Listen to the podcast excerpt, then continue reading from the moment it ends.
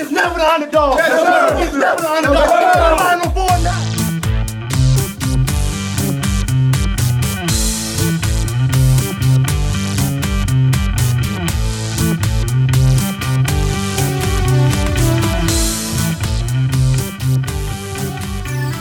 What's up, Duke fans? Welcome to the Devil's Den podcast. I'm your host, Josh Smith, joined my co-host Raul. Got some special guests with us tonight. So uh, happy to have on Conor O'Neill and Jordan Mann. Uh, you're probably pretty familiar with them.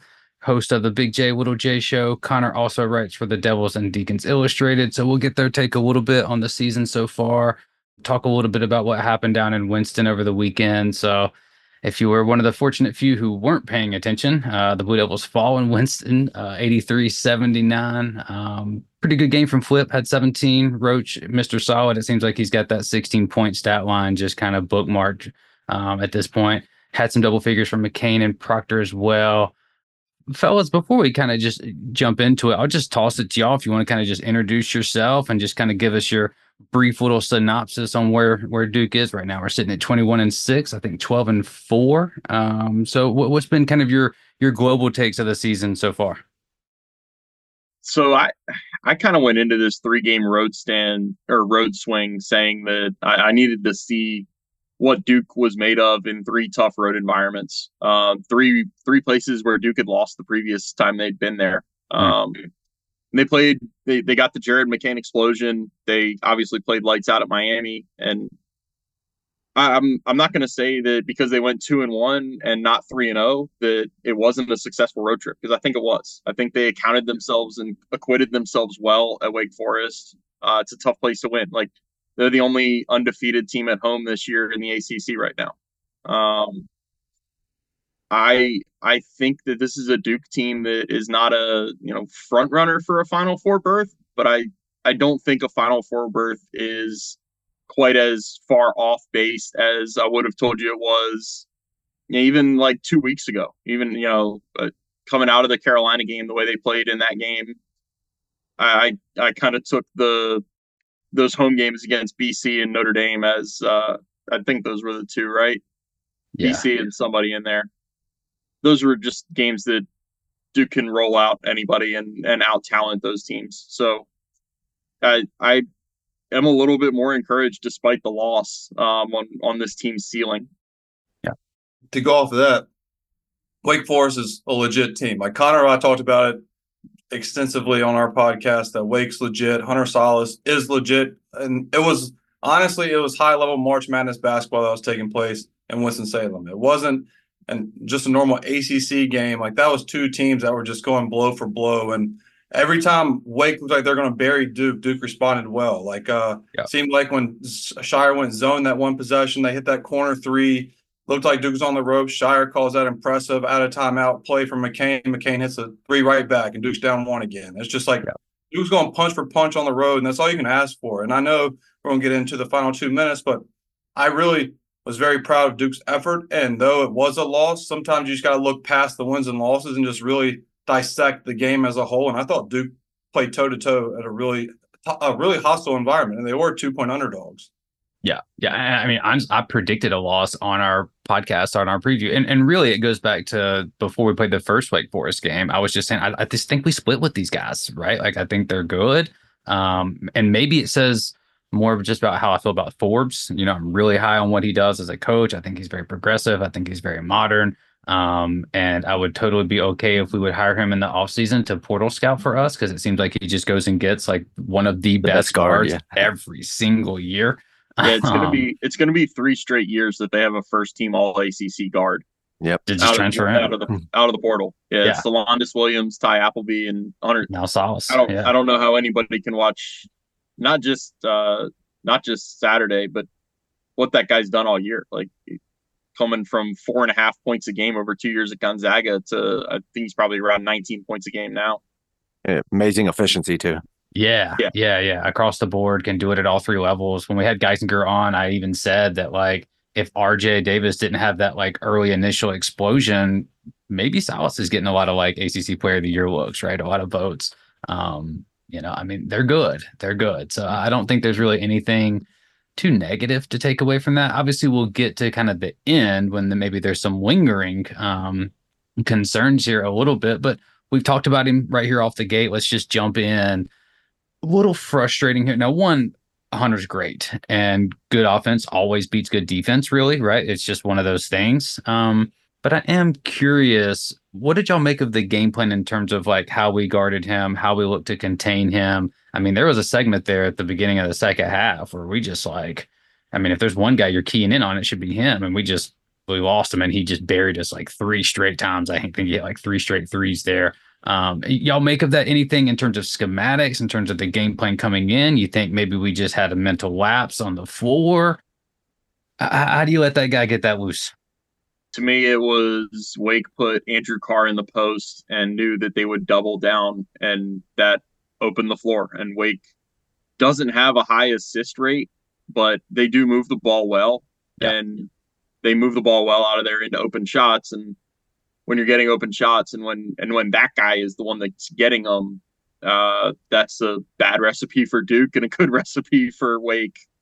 And I think after that, uh, I think there was an adjustment. I think Mark Mitchell played better at denying the post and and really moving Carr off the block. Uh, and and Wake had to go elsewhere to get their stuff, get their get their shots. But kind of once they're in rhythm, I mean, I've seen it a few times this year. Once they're in rhythm offensively, it's really hard to get them out of it. Clearly, right? I mean, we struggled. Go ahead, Jordan. Yeah. I was gonna say to go off of that, like Duke has had success, and I've been an advocate for Duke uh, trapping the post. Like they, when they trapped UNC, Bacot, it was thrown out to Cadeau. Cadeau was one of nine, but Cadeau and Sallis are two different guards. So when it was Sallis getting these open looks, I'm like, okay, what's going on? And clearly there was miscommunication after the traps, and there was a couple of times where it looked like Flip or Mitchell was going to trap with Flip and then backed off. But when he backed off, McCain was already on Mark Mitchell's guy in the post, and that's how the skips were happening in the corner to Sallis, and Sallis had a dagger in the corner, and then Scheyer called that timeout too, and uh, that happened. And also Sallis hit a couple just tough ones in the lane yeah. where Proctor. I clipped one where Proctor's in him, and then he puts his shoulder into Proctor, and Proctor still has his hands up, and Proctor's six five with his hands up, and he just shoots over top and has nothing but the net. But he's so talented. Once you give him a rhythm shot like that, I mean, eleven of thirteen, and a handful of those, just like that's a pro move. I yeah. mean, the one against Flip one on one where he spins Flip around in the first half and should have had a four point play. I mean, he's just he's a pro. Yeah, yeah, I mean, he was doing like I'm sitting there yelling at my TV, like begging the ref to maybe throw me a bone and like call the shove, right? Because if you're if not, we have no chance. Like if he's going to be able to create that space, and I don't think that's. I'm not saying that's a foul, right? Like you're playing ball, but they could call it. Um, you're not getting that call on Winston though, for sure. Um, but when that's, that's going on, I mean, yeah, you're not getting. And then we they we were getting in some foul trouble too, which I think you know, Mark hits three and they just start like throwing it to Carr, like you mentioned, Conor, and it was like he was shooting over him or he wasn't really going, trying to pick up number four. Um, Flip obviously had a little bit of foul trouble too. I think Ryan Young had what five thousand eight minutes, eleven minutes. So yeah, little. I mean, it, it evened up across, kinda. You know, I think we had twenty, they had twelve. Um, I don't really want to make it too much about the refs because I did think it was just a high level basketball game for the most part. Like it was fun to watch. Um, go ahead. Yeah, I was going to say to go off of that, there was a stint in the second half where the refs just started calling uh, fouls on Duke hard hedging. That's when Ryan Young picked up his fourth and fifth. Mark Mitchell picked up one, and Flip picked up his fourth, which is why Scheyer did go to that zone that I talked about earlier. It's because all of a sudden the officials were like, "You can't hard hedge these guards," and if you're not letting Duke hard hedge the guards, and calling nitpick fouls, they're going to go to the line. So Scheyer had to adjust. And that was frustrating because it seemed like a really good physical basketball game, like old fashioned. And for about yeah. three minutes there, Duke just could not get a favorable whistle or a non call on a hedge. Yeah. And because Wake likes to blitz those ball screens too, right? Like they right. like to come out and, and really kind of make you do something with it. Um, yeah, that definitely impacted the game, I think, you know, and not that it not that it really kind of like dictated it, but it certainly changed how we had to play. And of course, you mentioned going zone, and I think Hildreth hits a three for his first one in like three mm-hmm. weeks or whatever it was. He's got right? a like, he's got a screwed up wrist. Like that's the guy that you want to make into Elliot yeah. Cadeau. Yeah. And bears you know, one on you. Yeah. Yeah. What are you yeah. gonna do? I mean, know? and and that's that's just sometimes what happens in high level games. Yeah, the way that we're calling the hedges was frustrating because Duke has kind of moved to a more aggressive defense um, lately, you know, coming out farther and farther, and it's actually been paying off in recent games. So it kind of disrupted what we've been doing so well, I thought. Yeah. Yeah, we had been switching well. We had been really like, I mean, I think I had talked about it even on Twitter, or maybe we talked about it here, where in the Miami game, Ryan's like hard hedging out to half court to deny the ball screen, hauls it back to deny the post. And this time, it's like if he even touched anyone, it was an automatic whistle. Um, which you know I, I, think this game could have been played in like the upper 80s or maybe even 90s it could have been one of those like throwback kind of like 90s um, style games where you really just get up and go. But you know at the end of the day i think you, you take a loss like we've already mentioned here. They're undefeated at home. They're good. They're 19th on KenPom they were 21st before they beat us. So it's not like they took this huge bump um, I thought it was kind of ridiculous that they were just like not even in the tournament somehow, like mm-hmm. before this game, despite having like a top 25 offense and defense for most of the year. Maybe the non con isn't exactly as strong as you would want it to be. Conor, you might could speak a little bit more to that. Maybe they should, try, especially with the way the conference is now, you almost have to try to pick up a few marquee games because there's not a ton in the ACC. But yeah, their their issue, and and I it gets interesting. Like I, I put this out on Twitter last night, and uh, I, I respect Mike DeCourcy a lot, so he kind of he kind of showed me the light a little bit. But Wake was missing Efton Reid for their first seven games, and they lost games to Georgia, LSU, and um, Utah. Yeah, uh, and you look at what they are now compared to what they were without Efton. It's a completely different team. He changes everything about them, and you only have to look at the Duke games to see that because the game in Durham, he had 5,000, 15 minutes. He was mm-hmm. plus six, and Wake loses by eight. The game in Winston, he plays 33 minutes. He's plus 16. So when he's not on the court, Duke wins the game by 12. Yeah. Uh, but that's only seven minutes. Like the, the mm-hmm. seven minutes he was not on the court, Duke was up 12. So I kind of that's that's one of the frustrating things where it's like it's almost as if Wake was good enough to put themselves in the conversation without having to have people talk about missing Efton Reid for those games. That it just kind of got shoved to the back burner, and it is okay. Well, we're going to act like it's a non-factor. Um, and the point that DeCourcy made was missing players in the in the beginning of the season or injured players. It doesn't affect the committee selection process. Like it can affect your seed line, I guess I get that. And the example you used is like last year with Rutgers and Mawot Mag, I think was the guy that they lost toward the end of the year. Uh, they still got in. They still were, they were maybe a 10 seed last year, um, something like that. But, but it was, it's interesting. Like it, it, it to me, um, if they have Efton Reid for the first seven games, they're not losing at Georgia. They're not losing to LSU, and they're probably. I would I would hazard to guess they might beat Utah. And if they beat Utah, instead of having that middle game in Charleston be against Towson, it's against Houston. Right. That's Houston, huge. You can, you can, lose that game by 20 and your net still gets mm-hmm. a boost from playing Houston. Yeah. That's huge. So, That's a big point. Yeah. Yeah, they're they're non-conference and and the other thing like it's it's an entire discussion on its own probably about what Steve has had to do with their non-conference. Um I mean, two years ago they were a tournament team and they got left out because their non-conference was terrible, and because of the ACC's perception. Like that was, they had 23 wins on Selection Sunday, but because they lost in the first round in their first game of the ACC tournament to a really bad BC team, and because they played next to nobody in the non-conference, they had a, a reason to leave them out. Yeah. And uh, I, I just like they've they've spent the last two years trying to boost their non-con, and that's why they had a home and home with Rutgers. That's why they had one against Georgia, and that's why they're in the in the marquee events like they were in Charleston. Next year they're going to be in Orlando. Like they're trying to they're trying to work themselves back into the conversation, but like like I've I've had this conversation with Steve too. You can't just go out and schedule uh, yourself into the Champions Classic, and and you can't schedule uh, Gonzaga on a neutral court in Vegas. Like you kind of have to work your way into the national pur- purview, um, yeah. and, and they're they're working their way back toward that. And yesterday was a really big step toward putting themselves back on the national skate national stage. Yeah, yeah, it's tough to do that because a lot of a lot of schools, if you are a Duke, a Kentucky, a Houston, now if we're playing in a tournament, that's one thing. But if not, you're asking yourself, well, what's the value for me scheduling Wake? There's no Exactly. true benefit for me if I win, but I could lose that game. Like it's a game where I could theoretically lose. And you know, I've kind of ranted a little bit about Houston just in terms of how smart they are in scheduling. Like when you look at their schedule, like the quad one games that they typically schedule are like kind of near the bottom, but they're flirting right there, right? They're not really playing top fives, but they like to sneak right on the bottom. They like their quad twos to be, and then they're going to go all quad four. Like we're not Yeah. really flirting with these these teams in the 70s and 80s that could theoretically beat us unless that's going to be a quad one game. Um, brilliant, but frustrating for someone like me sitting here looking at Duke's net ranking. Um, but either way, I digress. Right? Yeah, you'd like you'd like to see the committee, uh, you know, take those early injuries into account. I mean, otherwise, what's the point of having a human committee?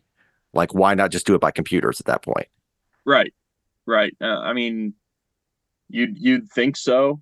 Uh, that's to where both coaches yesterday were frustrated by the fact that you know part of part of the discussion about which teams get into the field is about the metrics of it and the net and the KenPom and all that. And then another part of it is you know they'll talk about the eye test. They'll talk about uh, their, their strength of schedule as if you, you have control over what teams that you play in November do for the next three or four months. Right. Right. So yeah, it's it's a frustrating thing. Like the the ACC coaches, um, they're very much frustrated by the process. Conor, to go off that too about Efton Reid, the one thing for to go on your side of the argument that's frustrating is yes, obviously Duke was out Proctor and Mitchell and they lost to Pittsburgh, but that just happens. But with Efton Reid's case, the NCAA was like he's ineligible. That's where I think it's different because he had no other choice. He wasn't hurt. He, they just were like, Yeah. hold on, he's ineligible for the first seven games, and then they overruled it. Then he became eligible. That's where I think it's the case for Wake Forest that they couldn't help that he wasn't playing. And there was at least what they've told us. Uh, there's no new information that Wake presented in December that the NCAA didn't have before the season started. Mm. Like it was just they dragged their feet and dragged their feet and kicked the can down the road and had so many of those appeals that it was just until between the Florida and Rutgers games when they finally said, okay, yeah, this guy can play. He's got the circumstances that meet the requirement. And then, you know, it was within 10 days was the West Virginia court ruling that made every two time transfer eligible to play and, and open the floodgates there. Yeah. Yeah. So, you know, I, maybe they'll look at that. They say they don't look at it, but man, you know, as Florida State, right? I know it's a different sport, but it's kind of like, eh, it's hard to rule those things out a little bit, right? Because there are humans doing that until they put a true computer or like AI up there that's really just like crunching all of this stuff. Um, we've talked about it too. Raul's had a great point about like nitpicking, you know, the difference between beating the 30th team and the 31st team, like on a linear scale, is so microscopic, but it's huge in terms of like the quad metric system that it, I don't know, you know, it, it, gets a little bit out there. Um, but any, anyway, we, we can bring it back here. Yeah. I guess more things under under our scope. Um, quickly, we, we talked about it a little bit. We talked about how high level of the game it was. Um, did you look at this game? And this is going to kind of segue us a little bit. Did you look at the game where Wake won it or Duke lost it? I thought Wake went out and won it more than Duke lost it. Um, at the same time, you can't escape the feeling of was it back to back possessions? Jeremy Roach had turnovers there in the last Yeah. minute or two. Uh, And then Duke still winds up with a chance to tie or take the lead with five seconds left, and Tyrese Proctor throws it. It. I only had the one view of it. Um, my my replay, my post game replay review was was con- kind of constrained to one thing and one thing only. So I didn't look at the play where Proctor threw it out of bounds. I don't know if he threw it between Mitchell and Flip or if it was to Flip when he was cutting and It looked like maybe he was trying to hit flip, you know, like in stride, but it was too late and he threw it behind him, right? And like flip's going for, you know, I, I think personally, if if you got the ball and you're not going to like press up the floor because he it looked like he had like awareness of time and space and how much time he had. Like I thought we were about to get this just like in my head and I'm watching it and I'm thinking like, oh, Proctor's just going to try to just walk into a three here. Like he's just going to dribble Yeah. up. And if he's got if he's got Jared or Jeremy just over there, but if not, like, and I'm all for that to me on the road down to go for the dagger, bro. Just go for it, right? Pull up. You're not going to get the call like you did at Clemson, right? You're, or against Clemson. You're not getting that. Um, just just go there. And I was kind of hoping that Flip might come and set a screen for him a little bit, you know, and just let him come off and fire it. Again, I think the bigger conversation here, though, is this has kind of been a little bit of a trend for this group. If going back to last year too, right? In these late game situations, um, there's been some criticism, some of it fair, some of it maybe a little unfair about just the, the clutch time performance, the turnovers. To me, it's another game where we don't even get a shot off. And that's the that's the piece, right? You miss the shot, you miss the shot, but not getting a shot off is kind of brutal. I think we had one earlier in the year where Ryan Young's throwing a Laettner or a Hill Laettner type pass, uh-huh. doesn't even get a shot off in uh-huh. that situation too. That puts us at two and five on the season in close games. Y- Y'all boys taking anything from that? You looking at that in any sort of way or any, you know, getting conspiracy theory here? Or is it like, hey, it's a 50 50 situation anyway? Maybe you don't even make it if you do get one up. So I mean, that is two and five is like you're like, well, Duke's not good in close games. And my counterpoint to that as a Charlotte Hornets fan is before the trade deadline, they were four and one in close games. So I don't know if that Right. means anything or not in basketball. It's just It's such a small fun sample. fact. Yeah. Yeah. So, and I'll, to go back to your first question, I think Wake did win it more than Duke lost it because I, I don't know what happened in the Wake side, but whoever threw that lob to Efton Reid under like 30 seconds left, I thought Forbes was going to pass out and have a heart attack. Dallas. when Sallis threw that lob and it goes off the backboard, I'm like, what the hell just happened? And then Flip hits the three. I don't want to be, I would not want to be a fly on that wall of the timeout when Forbes is back in that huddle. So I would still give it to Wake that they won it. See, that's just that, that's that's kind of the double edged sword of what Steve does. He gives people he gives his players confidence. That is the one thing he will tell you he does. He gives his players confidence and he gives them freedom. And sometimes they have too much freedom, and sometimes they think that instead of dribbling the ball around and getting fouled, they need to go for the kill shot and the the exclamation point and uh you you saw where it can go wrong Yeah. um if if it goes right like the roof comes off the building sure. it just Yeah. it- it's, An exclamation an incredible point, moment right, for yeah. everybody Yeah. but but yeah i mean it's, it's kind of one of those uh throwbacks to the chappelle show like when keeping it real goes wrong yeah yeah and that's i guess what gave me a little bit more of like oh like we're gonna do this right? Because just the way sports work you let a team get too many chances on you man like we had no business it, it almost kind of reminds me not that it's any real similarity but you go back to that 2012 duke carolina game right? Like carolina could have taken shot clock violations four straight times and just won the game and just Yeah. won the game but instead they're like we're still going to press and harrison barnes is going to charge with 18 seconds on the shot clock and then we're going to throw the ball like and so you give a, a chance and then something crazy happens. And so you mentioned that. He throws the ball board off flip hits the shot. Mark has what i thought might have been one of just the like peak peak defensive plays of the year. I mean that was like if we won that game i would probably just loop that because he was just denying denying denying made it where he couldn't foul but he couldn't catch had nowhere to go with it. You get the ball and you almost think like oh we're about to just come in and steal this thing. Um and and I guess that makes it a, a bit more frustrating, right? Where you're like, oh, you don't you don't get one off. Kind of like last year, I think Dereck had the one where he like dribbles it off the back of his like ankle or heel or something, and you don't get the shot off there. Who knows what would have happened? Would have definitely liked to get the shot there, but I agree. You know, these the sample size is small, and if you want to flip that around, um, one thing that I said coming into this year that I wanted to see year two is I'm trying to get blown out, right? Like that's just not what we do historically. Um, now K was good for about one a year. Like he was good for about a 20, 30 piece once a year, right? Like it, it typically happened. We got we got handled a couple times last year. I mean, you know, we got handled a few times. Um, this year, zero times. Carolina beat us by nine. That was it. Every single one of these other games were right there with a chance to win. Um, should have beat Arizona, right? Had the ball and then slapped the floor, give up an N one, and there it goes. Um, that was you know, a, a different situation. Georgia Tech, we're right there again, right? Mark Mitchell Yep. gets the technical. You lose that. Arkansas, they, they just beat us. You know, we, we were in the game, but th- they beat us. Um, Pittsburgh, you're down two. You, you have a chance to win that. Carolina was the only one that really, really got away, but that was still kind of late, where it kind of, you know, ballooned a little bit on us. But um, so uh, you know, there's no you know whatever this we're not getting flowers for taking an L here, but I think there's something to say for not getting blown out. Yeah, and I will say that for the Proctor thing, like it does suck that he turned it over. It was a weird. The whole thing was weird because for him to be in the middle of the floor, the middle of the floor is where you're supposed to have the most space. But everybody else for Duke seemed to be around him, where Wake Forest guys were around him to make him hesitate to kick it to flip. It wasn't like he had all this room to go downhill.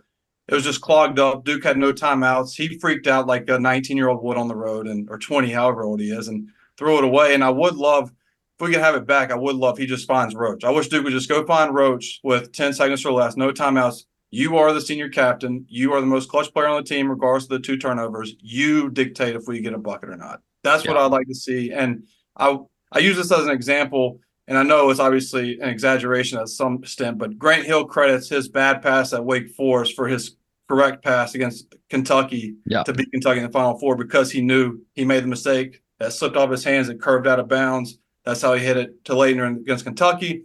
Not saying Proctor's going to do that and Duke's going to win national championship, but Proctor's going to be better for it in March, whether it's the ACC tournament or March Madness, where minute or less, I trust him to not freak out next time.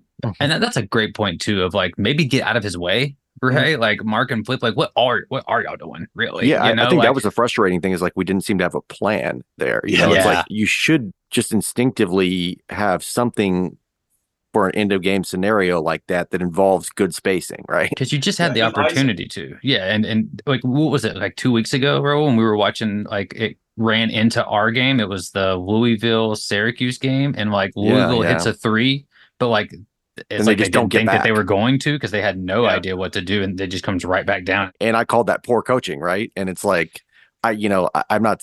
I think Scheyer's been great overall, but like there's been some stuff like that where it, you the, the inexperience shows. to to use the Wake side of this. I mean, a week ago at this time, there were Wake fans that thought Steve Forbes was the dumbest coach on the planet, and Wake needed to fire him. It's like the vocal minority, not the not the majority of Wake. It's it's very much a minority, but because at Virginia they're down two and they're bringing the ball up the court, and Cam Hildreth just decides to take the ball himself and takes the ball down and tries to the, the guy with the screwed up wrist tries to shoot a 18 foot fadeaway on the baseline against Ryan Dunn. Like that's the lowest of low percentage shots you can want in that scenario. Forbes comes into the post game and, and straight up says that was not Cam's ball to bring up the floor. Like Mhm. we've we've run that play in practice. Cam has never taken the ball during that play. That's Hunter's play to come up, get a ball screen, either kick it or hit the roller or take it himself. And the play works. Like they ran the play, I think at Pitt was the other time they've run it, and it worked to perfection. And Hunter Sallis got a dunk. But you know, sometimes you go it- rogue it's- right sometimes you go rogue Sometimes you go rogue, and sometimes, man, they're they're twenty year old kids. Like Yeah. And if he hits the shot, no one cares and it never gets mentioned. And it's like, oh, great shot, right? Like the Gene Banks shot. Like he was like, nope. Like me and Kennard looked at each other like, I'm taking that shot, right? And it comes to him. He pulls up, he hits the shot. K's hands are in the air. No one cares. But when this happens, I think it gets a little, you know, you start to question it. Bro, go ahead. You can jump in. No, I was just gonna say, and you're in a hostile arena and it's super loud and there's a lot of pressure and stuff like that. You know, all that factors in. I think. That that and I was going to say too that I will bet I will bet that Scheyer has it on his practice plan this week that they're going to go through a minute the last minute of a game situation mhm. for just to keep just be prepared, have in your back pocket because UNC's coming to town soon. It's going to come down the wire. This is not going to happen again. They are going to get a shot off. Just I hope it's not a Mark Mitchell three as anything, but anything else is good. Yeah. Well, I mean, and even maybe recently, maybe we want the Mark three, right? If it's true. open As top long of the as- as long key, as the let top him of the shoot key, it. yeah. Yeah. That's and it's true. wide open. that's Yeah. true. Yeah. Let, it, let him take it. killing Um, the guy that's like seven for his last thirteen. I know he's shooting like forty six percent from three in conference. It's like play. leading the country since January 4th or something crazy, right? On like the minimal amount of attempts that you can have. But I mean, hey, Marksman Mitchell. Yeah. Um, well, even Virginia, you know, you mentioned Carolina come, but Virginia's going to come down here and they're every, well, for the not so much this year, but historically, every game that they play is within like two possessions, right? Like, regardless because of the pace and style, um, you're going to be able to need to make some some big shots. And we've really dominated them primarily under K because of this ability to just like I'm going to take my best player and I'm going to run something and put him on an island against Kyle Guy or whoever you want to throw out here. And I don't care what your team defense can do because you're not going to stop Jayson Tatum. You're not going to stop whoever else, right? Like we're just going to put this guy out here. That's not really how John coaches or how John plays. Um, I don't think that's a, a bad thing. It's kind of a little bit of a better product to watch at times when the ball's kind of moving and everything else. But It's also a personnel thing, right? yeah, outside of Jeremy, you don't really have a guy that you can say, put him on an island, go get me a bucket. Um, and it's a little easier for a Tatum at six eight, six nine to do that than Roach at like six one, six two. may- We'll Yeah, say you know, six three. let's You go know, with Yeah, other listed Yeah. as numbers in six there. two. yeah, yeah, Let's um, let's say six. yeah, Yep. yeah. I get, when every time I see him at media day, it's like, man, you you you might have an inch or two on me, bro, but it's not much, man. It's, then maybe if I was wearing the the Cobes or the O'Briens or something, I would I'd be up there with you, but. He did get up on one re one uh one take to the basket yesterday in the second half. He was up at the rim and uh, me one. and me and uh Josh Graham's producer Will Dalton were were sitting next to each other. and He leaned over to me. and was like, "Man, Jeremy got up for that one." And I was like, "Yeah, man. I mean, he was a hell of an athlete, and then he blew out his knee in high school, and he's kind of Ankles been a, this year, yeah. it's- It's been a slow drip for him to get back to that, but yeah, he's an explosive athlete. Yeah, he is. All I was going to say about Scheyer real quick was he does really good job of like his X's and O's. When the guy has a hot hand, he's going to keep feeding him somehow. He's going to keep giving him looks, and that's pr- that's pretty special to see because some coaches, even if a guy's a hot hand, he still wants to run his sets to where the team scores. He'll go out of his way to get McCain more looks if he's hot, Roach, and pick and rolls, and so. That's what I love most about Scheyer, though they don't have like the guy, like obviously like a Zion or uh, Jayson Tatum. Right. You have to run the stuff, yeah, versus giving it to him. Go ahead. No, I was just going to say to your point, uh, the Michigan State game earlier in the year with Foster. Foster was Yeah. by no means our go-to player, and uh, you know Scheyer just empowered him to take as many shots as he wanted in that game. Yep. Let him cook, let him eat. Um, and we've done that kind of all year with Proctor and Foster in terms of like who closes the games, who's kind of got that hot, steady hand late. Um, both have had moments, right? Both have they're both younger guys too. So it's been a little bit up and down. Um, and I think that's part of why I thought Proctor was just going to take that walk up three just to see if you can kind of just get a good look top of the key. I mean, he was great yesterday offensively. We, we could get into the defense a little bit if we want, but I mean, I thought for the most part, these last two games that he's had back from injury have been really strong, almost like the Proctor that we thought we might would see all year consistently. Um, if we get that, then you know, I, I don't think this loss is anything more than just a, a mid February, late February loss, and you just kind of take it and roll. I Yeah, no, I, I agree. And the injury that he had, I mean, it's concussion. Like, you know, at the end of the day, like that still messes with you mentally. Like they're followed they're by the ankle, right? Or like Yeah. prior to the ankle, yeah. Conor knows that Conor knows this. Conor and I've known each other forever. But I had three concussions playing college basketball. So I know everything about like what comes with it and the travel and everything he has to go through. For him to come to Wake Forest, a hostile environment where lights and noise are like hmm. sensitive to you, even if when you're out of the concussion protocol. He had 14 points off the bench and probably shot the best he shot all year, just efficiency wise. Every time he shot, it's like that's good. And so Yeah. for him to be down the stretch, that's where I also have sympathy for him. Is he did just come off a concussion where maybe he just rushed it because he just wasn't all there. I'm not saying he wasn't, but you know, just weird things happen when you're rushed like that, and he threw it out of bounds to flip and move, move on from it. He gets better for from it. And maybe that was the play, right? Or maybe it is like we want to get the ball to flip and then make something happen, but then you don't have a lot of time left, right? So you're like, oh, let me go ahead and get it over to him versus feeling not that he wasn't feeling empowered by Jon, Right. but you're you're coming off the injury, right? It's your second game back. Maybe the plan is like, hey, get it to flip, everyone space out, try to find a, a guy for a three there because that's what we were carving them up on. It's just rinse and repeat, put flip on the left block, do some movement. You're hoping to get a right wing three out of it for the most part, right? Like that's been a money play for us. Um, maybe I, I don't know. I mean, we can nitpick it to death. I guess if you went back and you know had time to to redo it, would like to see maybe Mark set that little flare screen for for flip to just slide out and then take it. But you know, time being what it was, um, it is what it is. But I thought for the most part he had a great game overall. I, I was gonna say honestly, the one play I have I have more of an issue with Flip at the end of the first half than I do with Proctor at the end of the game because he shot that three that was forced with five seconds left. It's an air ball and it goes down. I know Jalen Blake's was the one to foul at half court, but if you just wait two more seconds or three more seconds or the ball hits the rim, they're not getting those free throws at the end of the half. And that's Yep. just poor execution on Flip's part being the guy that he should be for Duke. So I'm more disappointed in that than I really am Proctor at the final moments of the game. Yeah, and that comes back to bite you, right? Like every, I know clutch time is like the thing, but like every possession has equal weight across the 40 minutes. So it's these little things comes back and, and there it is, right there. Yeah, that, that air ball was uh not ideal. Another reason why Proctor could have shot it, right? Not Flip's not really been shooting the ball that well from three over the last few games, one for six against Wake. So um, you know, maybe there's no reason to to beat a dead horse too much here. But let's take a quick break and then we'll come back and jump into some of this controversy. All right, fellas. So we've buried the lead long enough, right? Everyone's seen it now on their timelines. I've had people tell me about how bad Flip Up is a, as a person and how all of this stuff is. You've probably all been inundated with this over and over and over. Let's talk about it. Time semi expires, not really, right? I think there's 0.2, 0.1 left when the floodgates open. Um, flips kind of caught there right at the top of the key, looking back, turns around, gets mobbed by the Wake Forest fans, gets hit in the back on one, collides with another one here. We've seen Gary Parrish go on a pretty epic rant about it. Fran Fraschilla has talked about it. I'll just toss it to y'all. Is it time to end court storming, or was this just a failure from Wake to say, hey, we got to get the guys off the court first? I think it was a failure from Wake. I think I think the procedures could have and and were in place to be better.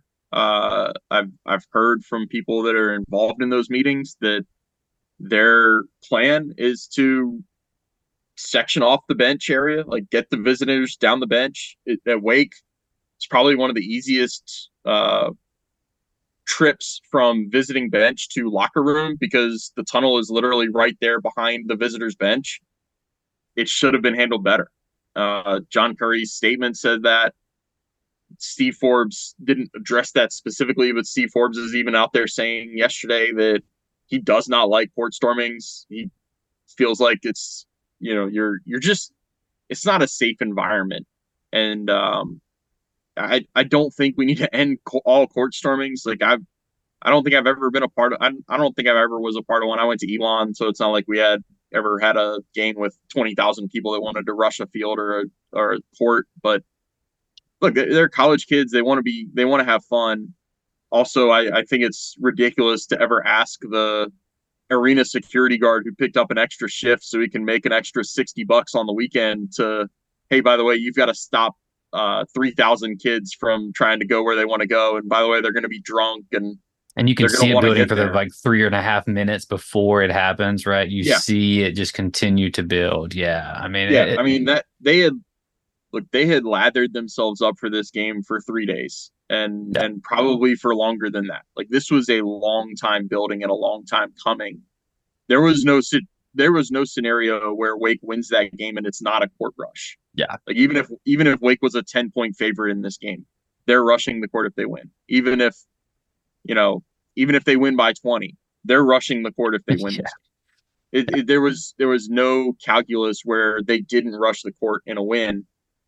So it was a lack of preparation and it was a lack of execution on whatever the plan was and it failed.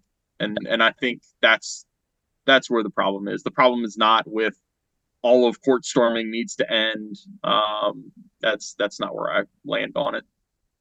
I'm I'm in the same boat. I don't think court storming needs to end necessarily, but something needs to be done because, like in football, you have the sheriffs just wrapped up behind beside the head coaches every time they go meet at midfield of after every game, and then in basketball, it's probably where you need them the most. It's just hey, we're 94 feet. This is a hundred yard field. Never really adds up to me like how basketball courts just it's every man for themselves and people that keep bashing flip like you said, it's was 0.2, 0.3 seconds left.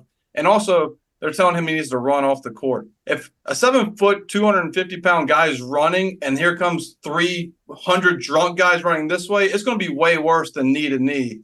Somebody's Yeah. going to get really hurt because this guy's trying to sprint to the locker room that you want him to do. Instead, he's walking at his pace and he collides.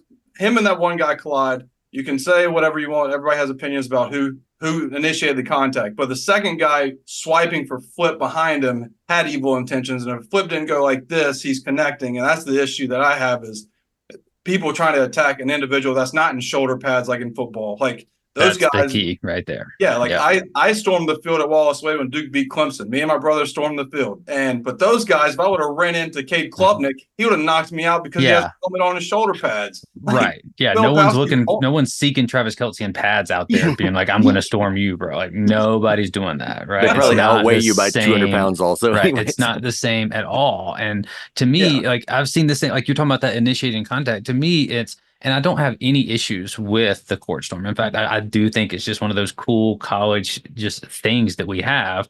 Um but if we want to talk about initiating contact the moment you step on the court and you're not supposed to be on the court you're initiating contact to me right? That's- like that's, that's really what it comes down to. One person's supposed to be there one person's not. And so that's and look, you turn around and you have a mob of people coming after you, and you just lost a tough game there, all right, on the road. Like, I, I don't know, man. I didn't think he did anything malicious to begin with, but I think I if don't even if he would have, to me, semi justified if you have the mob coming after you. I agree. It's a fighter. It's a fight or flight response. Like it is Yeah. the most. It's the most primal instinct we have. It's fight or flight, and your instinct is to protect yourself when you see people running full speed at you. You have no idea what they're going to do either, right? Because especially Right. with the Duke on the chest, it's like, look at these dudes' DMs, look at their mentions on Twitter from the fan base. Yeah. much less opposing fan bases, right? Where it's like we're public enemy number one. I have people that I've never even seen talk about college basketball on the timeline, right? On your messages, just that has an opinion on this stuff. And that's fine. You can have an opinion on it. But I think at the end of the day, we have to look at it and say, you got to get these guys off the court. And there's no good way to do it. Right. If Jon just calls the timeout and leaves the walk ons out there to take the drubbing like Roy did down in Tallahassee a few years ago, you get crucified for that too. Right. Like there's I'd be I'd be in favor of the shot clock. I think I I can't remember. I think Seth Davis said that he had a college coach text him that there should be like a 20 second shot clock. And to me that's that's the most viable solution moving forward. That keeps everybody happy. Um just put 20 seconds on a clock. Uh, My my other theory is that we can do away with the handshake lines. Like the, the they respect each other enough. They don't have to go through the ceremonial good game, good game, good game that only leads to more problems these days. But Yeah. just give them 20 seconds, they can clear out, then have all the fun you want. yeah Yeah. so yeah that, that's our soapbox on that right we won't preach on that too much here but let, let's pan out fellas i know we're getting kind of deep in here um we don't know the status of Flip and Foster right now as we're recording this. I'm assuming they probably got some MRI work or they're going to get some MRI work either today or tomorrow. Um, we'll, we'll assume for the most part that like these guys are going to be semi healthy, right? Maybe we miss a game or something like that. Maybe they, they don't suit for the Louisville game or something. But assuming that is, we have four games left, three home, one away. 21 and 6, 12 and 4. Walk me through your thought process here. Where does Duke finish this thing? Look, I think Duke's playing their best ball regardless of the loss against Wake Forest. This last week has been very encouraging, and Scheyer proved his first year at Duke that Duke got better throughout the year. And Yep. that's you can argue that K's guys at the end of K's stint, besides the Final Four one, that they might have like Zion and them. You think about their best game was game was one, their first game. Yeah. Yep. and so, like with Shire and them, like they looked so lost last year, and they won the ACC tournament, and they just ran into a very physical Tennessee team that was five years older than everybody on Duke's roster. This year, Duke started off slow, November, December. I, uh, Conor knows that I think basketball season doesn't start till January. January, February is when you start really knowing your team. November, December, you're filling it out. So I think Duke is hitting strides right now, and I do think Duke's going to win out. I think Duke could beat Carolina again. Carolina is really starting to show like some warts on their team. Like it's not perfect. They did beat Virginia yesterday, but Virginia, good God, if they could just have one, two, another guy that can make shots as a D1 caliber, they would be somewhat decent because their defense is good. It's just they have no, no, uh, they have shooters. They don't have any shot makers. That's the difference.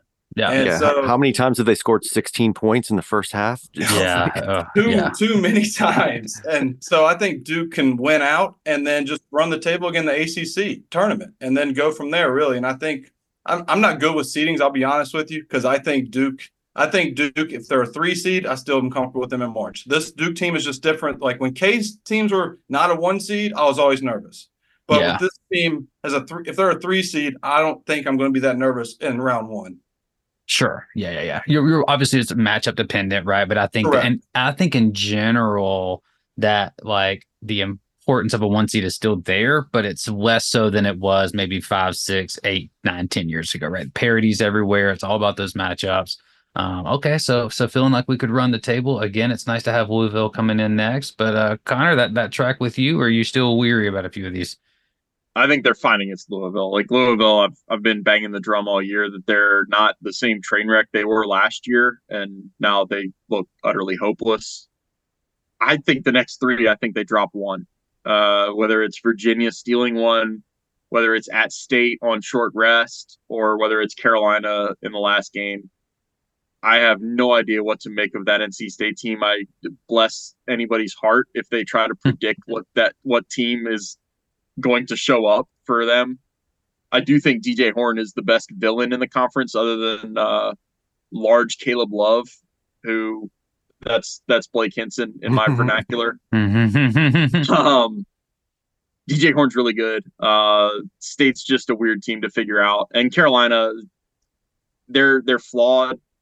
We we know enough about that series that we know that flaws don't exactly show up in the ways that they do against everybody else, right? They teams seem to shore things up when it when it comes to Duke Carolina. So I, I think they drop one of the next three or one of those last three. Um, probably finish second in the conference, and that means uh, I put this up on Twitter yesterday. Uh, the KenPom predictions have Wake Forest finishing third and Virginia finishing fourth in the ACC standings which would set up a rematch of my worst nightmare in the ACC tournament uh, semifinals that Friday night. I hate when I've I've grown to hate when these teams play because it's just too overwhelming trying to cover both angles of it. Mm. But um, I do know that the the game I watched yesterday was the best game I've seen all year. Uh, I've seen a lot of basketball, and I I'm inclined to say it was better than any game I saw last year too. Mm. It was just that high level of a game and uh, it's hard to see that game and see it played out twice in the last two weeks and not think that you're going to get a rubber match in the ACC tournament. Like that's just kind of the way the ACC tournament has worked over the years. Uh, we're going to have fewer of those with with three more teams coming in, and the the two matchups against a team per year are going to dwindle. But yeah. I I do think we're going to get another one of those in DC. That would be fun that would be fun to have the rubber match there to see. You're right. That would be a semifinal with a chance to go play maybe Carolina or whoever that they end up. That yeah, like you know. right right now, it's projected to be like the semifinals are projected to be a rematch of both games from yesterday. It would be Carolina and Virginia as the one and four. Now, if, if you want to tell me that Virginia is not going to hold on to that spot and Clemson's going to come up and get them, I don't I don't know. Like that could happen. Um, sure. Clemson's certainly good enough, but yeah, we'll we'll see how it plays out in in that seed. Yeah, that would be yeah. I, I wouldn't mind playing Wake again. Um, would also be fine not playing Wake, you know, true because they're good, right? And it, but it does create that high level basketball. Both coaches really kind of just freedom of movement, right? They want to play an NBA style game. Is what they want to do. They want to be able to get up and down. They want to let their guards to be able to create get into the lane. Um, lots of shooting on both teams. Lots of shooting defensively, schematically. There's a lot of similarity there too, right? So I think it just it's um, they're just similar across the board a little bit. Um, but if Miller plays the way that he did, because we kind of neutralized him in Durham, right? And so he played really, really strong, especially early in that game. That kind of you know Sallis stole the show for him, but I thought he was really good, really good. He's been a lot better at home than he's been on the road. Like I was Efton Reid being able to play 33 minutes instead of 15, and Miller being at home rather than being on the road. Like he's been sped up on the road in just about every road game they've played, and yeah. it's it's cost them and it's resulted in him sitting on the bench for long periods of the second half. But at home, that's that's more of what Wake has gotten. So, you know, I will say that I was, and not to keep getting back into that game. But I was kind of happy that we didn't let the Friedrichsen kid just go off because he had been just like phenomenal at home and um, was pretty pesky even in the game in Durham for a little bit there. So um, I think we held him till he got one shot off or something like that. So you know, you, yeah, you I know he didn't that, make a three. Yeah, and I think he's shooting fifty percent at home from three. So it was really Sallis and Carr that killed Duke. Um, yeah, yeah, a little bit Miller too. Yeah, yeah. So it sounds like you guys uh kind of so you got one more loss, and Jordan, you've got zero more losses. So we're looking at I think three or four seed maybe for both of you. Yeah, I, I, I guess if I think the I think the ceiling is a two seed. Like I don't I don't think that they can even if they went out and win in DC. I don't know that that does enough to get to a one seed over Yeah. um whoever else is in the running for that fourth number one because I think three of them are locked up right like it's going to be Purdue UConn and Houston Yeah. Really Arizona is holding on for dear life at this point, right? Like, it's if it's going to be Arizona, if it's going to be Kansas, if it's going to be um, somebody from the SEC like Tennessee. Auburn, Tennessee, yeah, maybe they Right. flirt with it. Yeah, I just I think there's too much there that Duke would have to overcome. Um, too many things that have to fall into place for Duke to get a one. So it's it's a two is the ceiling, and I think a two might be gettable if you went out and win in DC. I just I like I said I don't see that happening. I see them dropping one more, and and then we'll see what happens in DC because if they drop one more, that puts you all kind of on a collision course with probably Wake Forest, and and that's going to be tough. Conor, do you think that Duke, if they run the table, they win out and then they lose in the AC championship game, like that's a quality loss, like against Wake Forest, like they lost by four. If they lose to UNC by four or five, do you think they still can get Duke a two seed because say they do beat Wake Forest in the rubber match? Probably not. I think probably a three seed. we have to steal Carolinas, I think, to you know, and if they beat us, and they still Yeah. unless they bump up to a one somehow, but then that probably drops two SEC teams down on the two line, right? So it's Yeah. like we probably have to steal there too Yeah. at this point to get it, um, which would be super sweet if we could do that, right? To go ahead and, and, and take that one from them because they're still sitting up. They're really favored too on the on the rankings, and again, that's it's hard to tell. Like looking at their resume, I guess I get they have the head to head over us, which maybe that's all it is at this point. So, um, yeah, we'll see. Three seed, four seed, somewhere in that ballpark, two to four, hopefully, right? You're hoping really not to drop to a five. I think that would probably be something like losing to Virginia at home, maybe losing two out of those last three or something, probably even Yeah. then losing on the semifinal or uh, on Thursday. To me, that would mean probably that Lip and and or Foster are out longer than Yeah. we're hoping for. Yeah, that's fair. Um, yeah. So we'll see. I think there's reason to still be optimistic. I mean, I even said the only thing that I'm cu- like a little bit concerned about is the health stuff. But I said prior to this game, like, look, if Duke drops a game in, in Winston, I'm not going to feel any different than I have the last, like Jordan was saying, the last week, right? We've been playing really well. Um, it sucks because we had been trending towards healthier. and then you get two guys now that maybe are a little bit of, of banged up. I'm hoping that two guys just run into each other and you just get a little kind of like bone bruise on the knee there, or you just kind of just bang it a little bit. Nothing lingers. Um, but but we'll see. But fellas, appreciate you joining us. We'll go ahead and, and kind of get out of here real quickly. Um, before I, I run us out, though, I'll give you all a chance to plug anything you got going on. Tell us a little bit about the podcast. Where can people find you? Yeah, so I'm on uh, Twitter at JMann's Takes, uh, and also Conor and I have a podcast, the Big J and Little J Show. It's also on Twitter and uh, the podcast on Apple and Spotify. We normally record every Tuesday and try and get out every Tuesday or Wednesday morning. Uh, right now it's Duke basketball, and then God, coming up will be Duke football, and sooner than later, Conor. So that's where you can find me, and uh, I have a YouTube channel where I do Duke content as well. It's at JMann underscore. Yeah, Jordan loves to talk about football season before I want to even acknowledge football exists. um, so I'm uh, I'm at Devils Illustrated is Duke.rivals.com. Uh, Deacons Illustrated, if anybody wants to venture over there, is WakeForest.rivals.com. Um, Twitter, Conor O'Neill underscore DI, and that's a little bit of a double entendre there. Um, hopefully the bad blood will boil over and uh, you, you won't get into any arguments with Wake fans if you if you venture into the mentions there. yeah, It's been a yeah. it's been a hailstorm of it for about 28 hours now Mhm. though.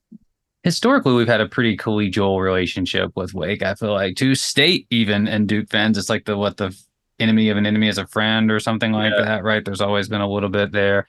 Um, so we'll we'll see what what this does, but between the two. But uh, fellas, appreciate you coming on. I know we're hanging out here kind of late, so I'll go ahead and get us out of here. Um, if you're listening, we appreciate you. Rate, review, subscribe. You can find us on the boards at thedevilsden.com.